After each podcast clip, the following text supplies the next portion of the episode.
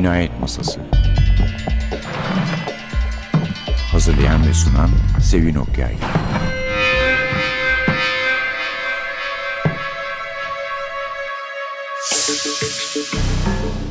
Merhaba, NTV Radyo'nun Cinayet Masası programına hoş geldiniz. Efendim bazen bana sanki burada ne bileyim 10 programdan bir önde John Le Carre yapıyormuşum gibi geliyor. Tabii o kadar değil ama John Le Carre'nin ne kadar çok kitap yazdığını da düşünürseniz ve bu kitapların çeşitli yayın evleri tarafından çıkarıldığını buna da şaşmamak gerek.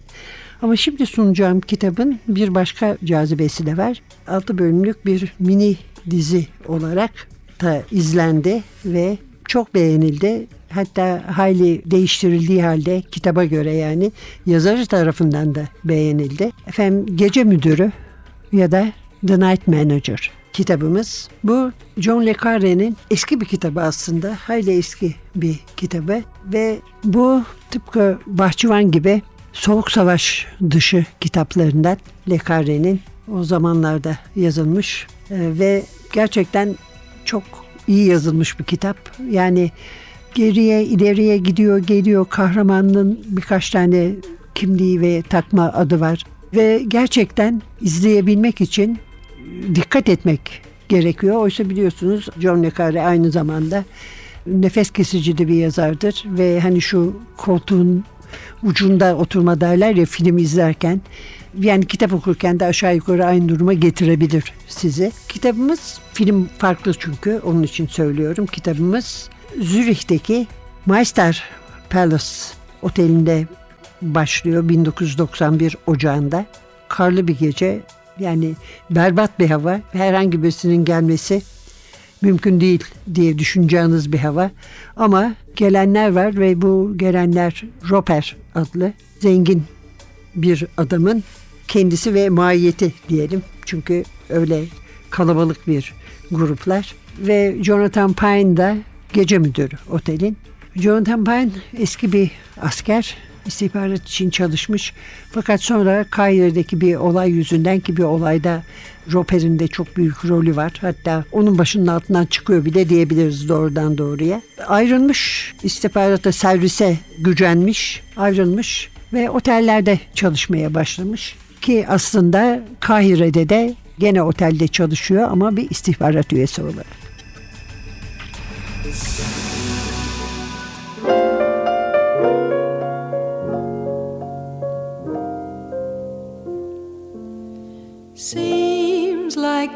Dreams like I always had could be, should be, making me glad. Why am I blue? It's up to you to explain. I'm thinking maybe, baby, I'll go away someday, some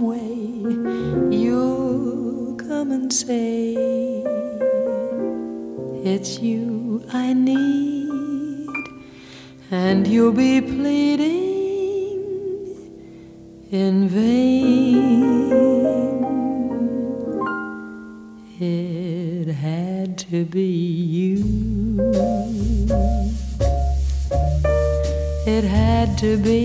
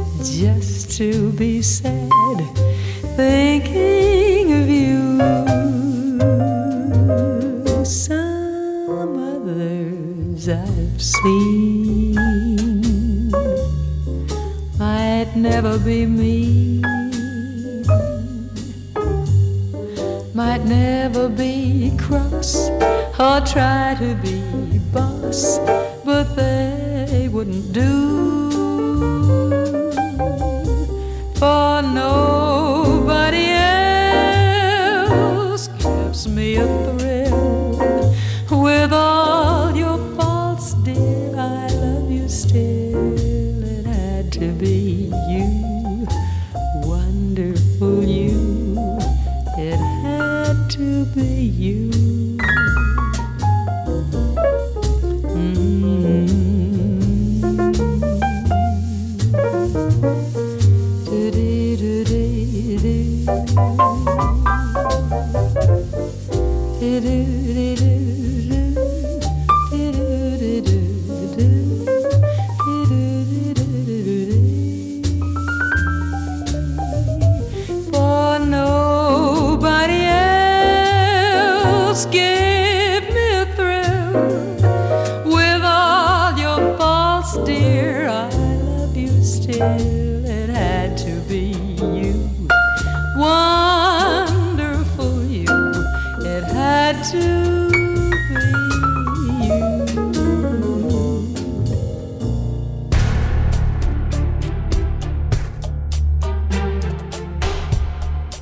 Zürih gölün kenarına sokulmuş, dondurucu gri bulutların altında titriyordu. Adım Leonard dedi Burr. Bir kavgaya müdahale edecekmiş gibi Kyle'ın ofis sandalyesinden kalkarak. Sahtekarlık yaparım. Sigara? Al. Kendini istediğin gibi zehirle. Teklifi öyle neşeli bir komplo gibi sunmuştu ki Jonathan hemen kabul etti ve nadiren sigara içmesine ve peşinden hemen pişman olmasına rağmen sigarayı aldı. Burr cebinden bir çakmak çıkarıp Jonathan'ın yüzüne doğru yaktı. Seni hayal kırıklığına uğrattığımızı düşünüyorsun değil mi? dedi konuya en fazla direnç göreceği noktadan girerek. Kahire'den ayrılmadan önce sen ve Ogilvy sık sık buluşuyordunuz galiba.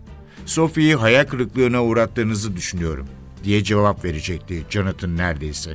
Ama savunmaları ayaktaydı. Bu yüzden otelci gülümsemesini yüzüne yerleştirip e pek de ölümcül bir şey değildi dedi. Burr bu anı dikkatle düşünmüştü ve en iyi savunmanın saldırı olduğuna karar vermişti. O olayda Ogilvy'nin rolünün en kötü şüpheleri barındırdığını aldırmayacaktı. Bölünmüş bir kurum adına konuştuğunu göstermek adına uygun bir zaman değildi bu. Biz seyirci olmak için para almıyoruz Jonathan. Dickie Rupert Bağdat hırsızına ileri teknoloji oyuncakları satıyordu. Bir Rus kamyonunun arkasından düşen silah kalitesinde bir kilo uranyum da bunlara dahildi. Freddy Hamid de silahları Ürdün üstünden kaçırmak üzere yardım kamyonları filosu kurmuştu. Bizim ne yapmamız gerekiyordu? Her şeyi dosyalayıp unutmamız mı? Burr, Jonathan'ın yüzünde kendisini hatırlatan asi bir itaat ifadesi görünce memnun oldu. Hikayesinin sizin Sofya olmadan da dışarı sızmış olmasının düzinelerce yolu vardı. Eğer o Freddy'ye ağzına geleni söylemeseydi bugün yaşıyor olurdu. O benim Sofya'm değildi dedi Jonathan hemen. Kötü adamımız Hugh Laurie oynuyor dizide.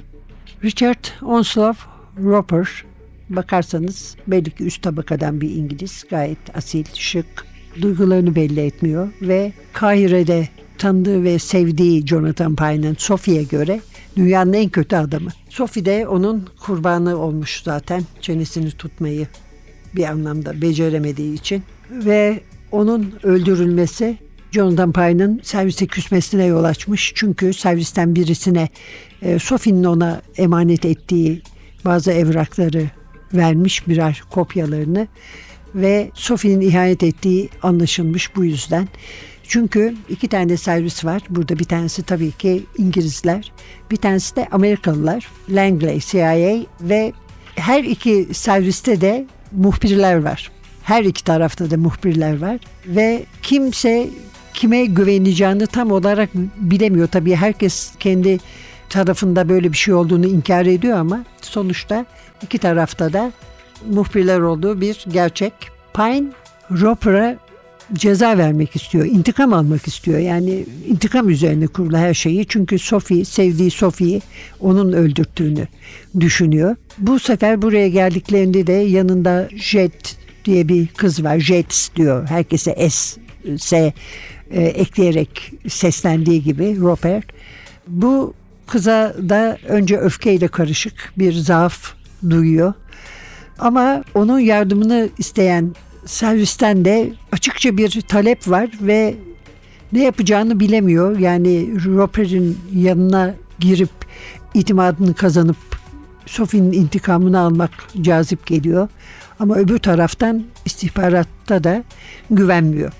Şimdi burada başka kimler var? Burada aslında başka çok parlak karakterler var ki bunlar dizide de tabii aynı derecede dikkati çekmiş karakterler. Bir tanesi Roper'ın kendisi. Yani e, Hugh Laurie'nin oynadığı kötü adam. İkincisi dizinin en iyi oynayan oyuncusu olduğu söylenen Tom Hiddleston yani Jonathan Pine ki başka isimleri de var. Mesela Jack Beauregard bir tanesi. Jack olabiliyor bazen bir İngiliz kisvesine büründüğü zaman. Sonra kitapta erkek olan bir istihbarat görevlisi var. Birch o kadın olmuş filmde. Olivia Colman tarafından oynanıyor o da. Güzel sevgilisi Roper'in Jet Elizabeth Debicki oynuyor ama en dikkati çeken karakterlerden bir tanesi de binbaşı Corcoran Tom Hollander oynuyor. Bir eleştirmene göre Yagos'u dizinin ve en iyi repliklere sahip karakter.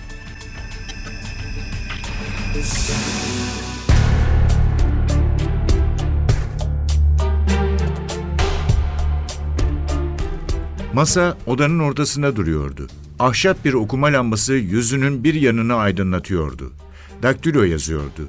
Gelenin annesi olduğunu anlayınca cümlenin sonuna kadar yazmaya devam etti. Bu yüzden kız başını kaldırmayı tercih edene kadar Jonathan dağınık saçlara bakmanın gerilimine katlanmak zorunda kaldı. Tek kişilik yatak duvar dibine itilmişti. Geriye kalan alanı yıkanmış çarşaflarla dolu sepetler kaplıyordu. Odada bir düzen vardı ama bir hatıra ya da fotoğraf yoktu. Yalnızca lavabonun yanında bir makyaj çantası ve yatağın üstünde gecelik koymak için karnında fermuar olan bir aslan duruyordu. Mide bulandırıcı bir an için bu görüntü Jonathan'a Sophie'nin parçalanmış pekinezini hatırlattı. Köpeği de öldürdüm diye düşündü. Ivan bizim mahallenin dahisidir. Resim okuyor, felsefe okudu. Dünyadaki basılmış bütün kitapları okur. Şimdi de bizim kat görevlimizmiş gibi yapıyor. Bir rahibe gibi yaşıyor ve iki ay içinde Thomas'la evlenecek. Ve daktilo yazıyor dedi Jonathan. Yalnızca Tanrı'nın bildiği bir nedenle. Yazıcıdan yavaş yavaş bir kağıt çıktı. Ivan kendisine bakarken Jonathan yüzünün yan tarafını en ince ayrıntısına kadar gördü. Ciddi, yabani gözler, babasının slavlara has alnı, uzlaşmaz bir çene, yanaklarında ipeksi tüyler ve gömleğine doğru inen boynunun yan tarafı. Oda anahtarını kolye gibi boynunda taşıyordu. Duruşunu düzeltirken anahtar göğüslerinin arasına girdi.'' Kız uzun boyu ve ilk bakışta erkeksiz tavırlarıyla ayağa kalktı. Tokalaştılar. Bu Ivan'ın fikriydi. Jonathan hiç tereddüt etmedi. Neden esindi ki? Brogar, Esperance ve oradaki hayata yabancı mıydı? Kızın avucu sert ve kuruydu. Kot pantolon giymişti ve masa lambasının ışığında Jonathan onun yine sol tarafını görüyordu. Kasıklarından sol bacağına kadar uzanan sıkı kot kırışıkları. Ondan sonra kızın dokunuşunun resmi duyarlılığı söz konusuydu. Sen emekli bir yaban kedisisin diye düşündü Jonathan. Ivan sakince onun bakışlarına karşılık verirken. Erken yaşta sevgili yaptın. Esrar ya da daha kötü şeyler alıp motosikletlerin arkasına bindin. Şimdi 20'li yaşlarda uzlaşı olarak da bilinen düzlüğe ulaştın. Taşra için fazla eğitimlisin ama şehir için fazla taşralısın sıkıcı biriyle nişanlandın ve ondan daha fazla şey çıkarmak uğruna mücadele ediyorsun. Sen Jet'sin ama aşağıya doğru iniştesin. Sen Sophie'nin ağır başlılığını taşıyan Jet'sin. Ivan annesinin bakışları altında onu giydirdi.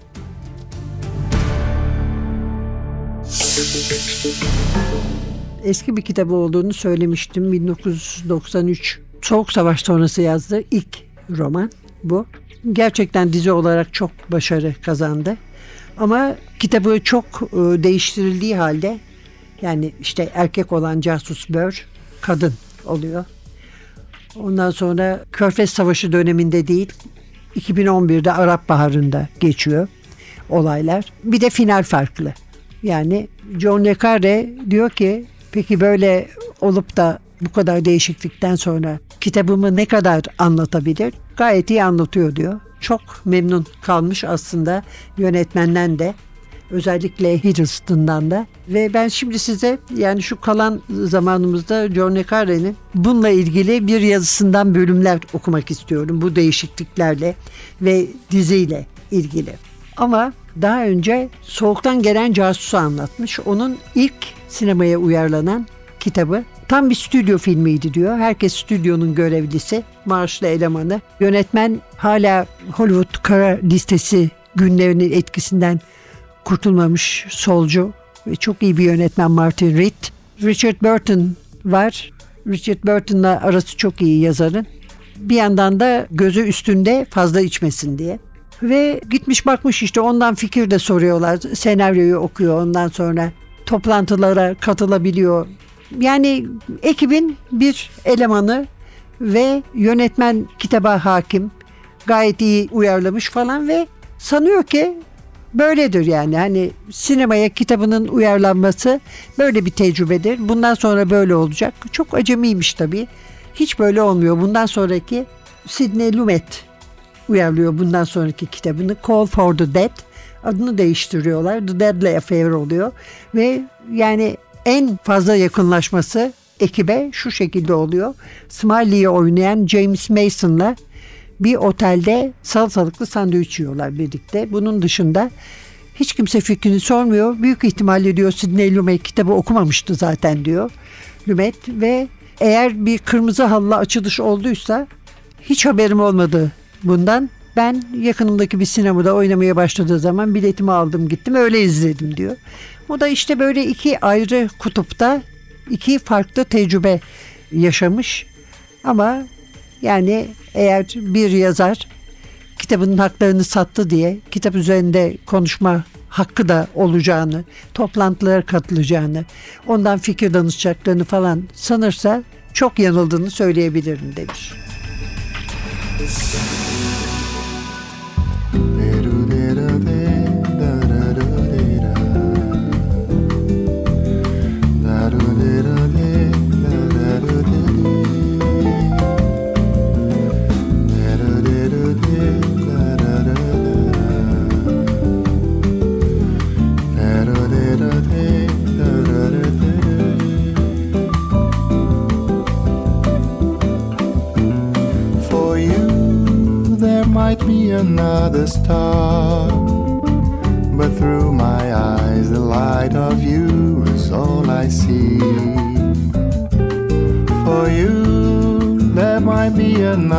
Song. But all my heart can hear is your melody. So long ago, my heart, without demanding, informed me that no other love could do. But listen, did I not through understanding fell in love with one would break my heart in two? For you, love might bring a toast of wine, and with this sparkle new the best for you I pray. For you, love might be for you to find, but I will celebrate our love of yesterday. Long ago, my heart, without demanding, informed me that no other love could do. But listen, did I not through understanding? I fell in love with one who would break my heart in two. For you, there might be another star. But through my eyes, the light of you is all I see. Oh, for you, there might be another song. But in my heart, your melody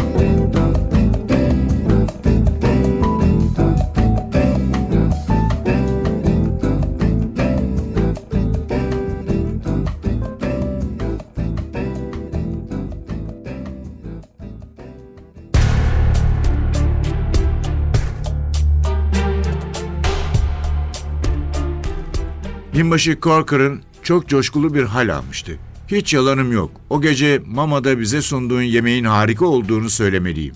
O soslu midyeler senin eserin miydi? Evet, parmak yalatacak kadar güzeldi. Ya havuçlu kek? Çok başarılıydı. Şefin en sevdiği. Uçakla getirildi değil mi? Ben yaptım. Ne dedin yavrum? Ben yaptım. Karkır'ın ne diyeceğini bilemiyordu. Yani havuçlu keki sen mi yaptın? Kendi minik ellerimizle. Eski aşkım, canım. Sigarasından bir nefes çekti. Dumanların arasından hayranlıkla Jonathan'a baktı. Tarifi Meisters'tan aşırmışsındır herhalde. Başını iki yana salladı. Dahice. Sigarasından bir nefes daha çekti. Bu konuyu açmışken Meisters'tan başka bir şey daha aşırdık mı aşkım? Yastığında hareketsiz yatan Jonathan zihninde de hareketsizmiş gibi yaptı. Bana Doktor Marty'yi getir. Burr'ı getir. Çıkar beni buradan. Açıkçası bu bir ikilem canım. Hastanede o formları dolduruyordum. Bu dükkanda benim işim bu. Bir işim olduğu sürece. Resmi form doldurucu. Biz askeri tipler böyle şeyleri nasıl yapacağımızı biliriz değil mi? Çok güzel diye düşündüm. bu biraz şaşırtıcı. Adı Pine mı Lemon mı? Kendisi bir kahraman bunu biliyoruz. Ama forma adamın adını yazmak gerekirken kahraman yazamazsın. Bu yüzden ben de Lemon yazdım. Thomas Alexander. Umarım doğru yazmışımdır aşkım. Toronto'da bir yerde doğmuş. Yakın akraba için 32 numaralı sayfaya bakın. Ama senin yoktu değil mi? Dava kapandı diye düşündüm. Adam adı Lemon olsa da kendisine Pine demek istiyor. Ya da Pine olduğu halde Lemon demek istiyor. Bana kalırsa buna hakkı var. Jonathan'ın konuşmasını bekledi, bekledi ve beklerken biraz daha sigara içti. Ve biraz daha bekledi. Çünkü Carker'ın dünya kadar vakti olan sorgulayıcı olma üstünlüğüne sahipti. Ama görüyorsun ya canım şef diye devam etti sonunda. Farklı bir ağacın ürünü. Şef pek çok özelliğinin yanı sıra ayrıntılar konusunda çok titiz olmasıyla da ünlüdür. Hep öyle olmuştur. Zürih'teki Meister'ı aradı. Bir telefon kulübesinden tabii. Deep Körfezi'nden. Her zaman seyirci istemez. Güzel adamınız Pine nasıl bu aralar diye sordu şef. Eh yaşlı Meister çileden çıktı. Pine mı? Pine mı? O pislik beni soydu. Gece kasamdan 61.402 frank, 19 kuruş ve iki yelek düğmem çalındı.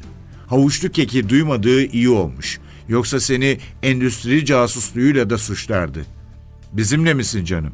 Seni sıkmıyorum değil mi?''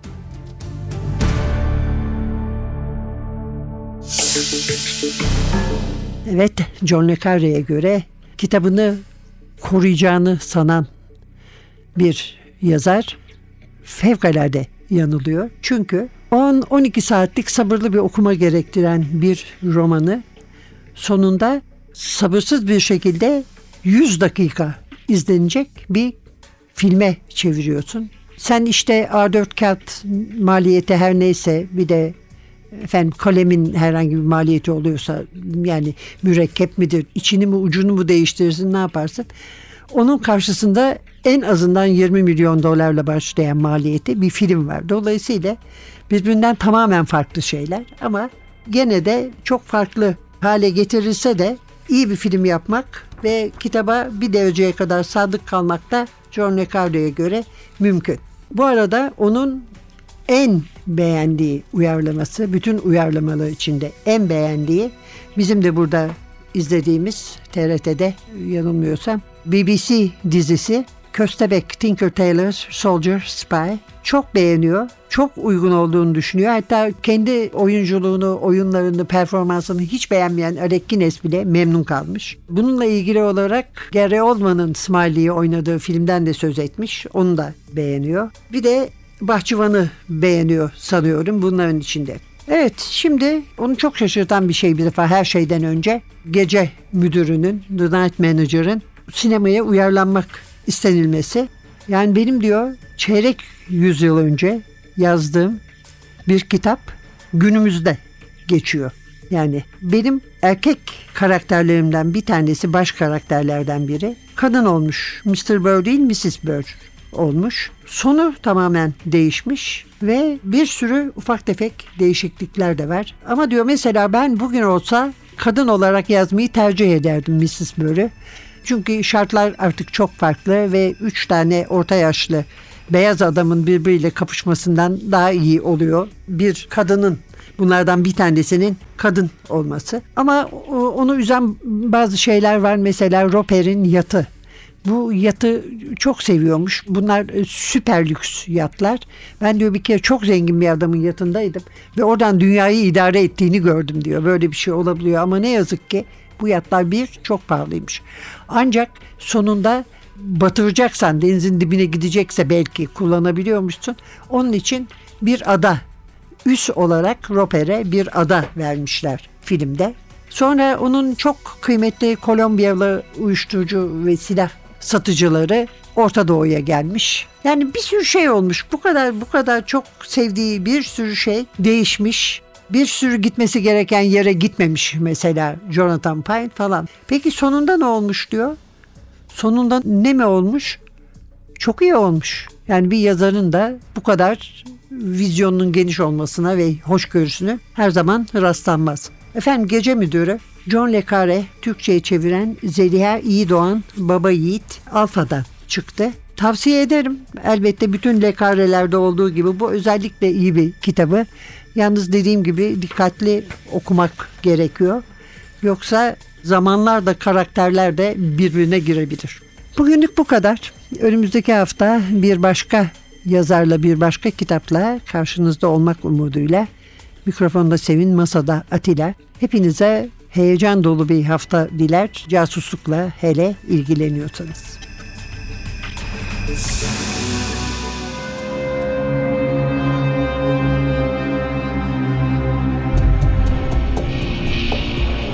Cinayet Masası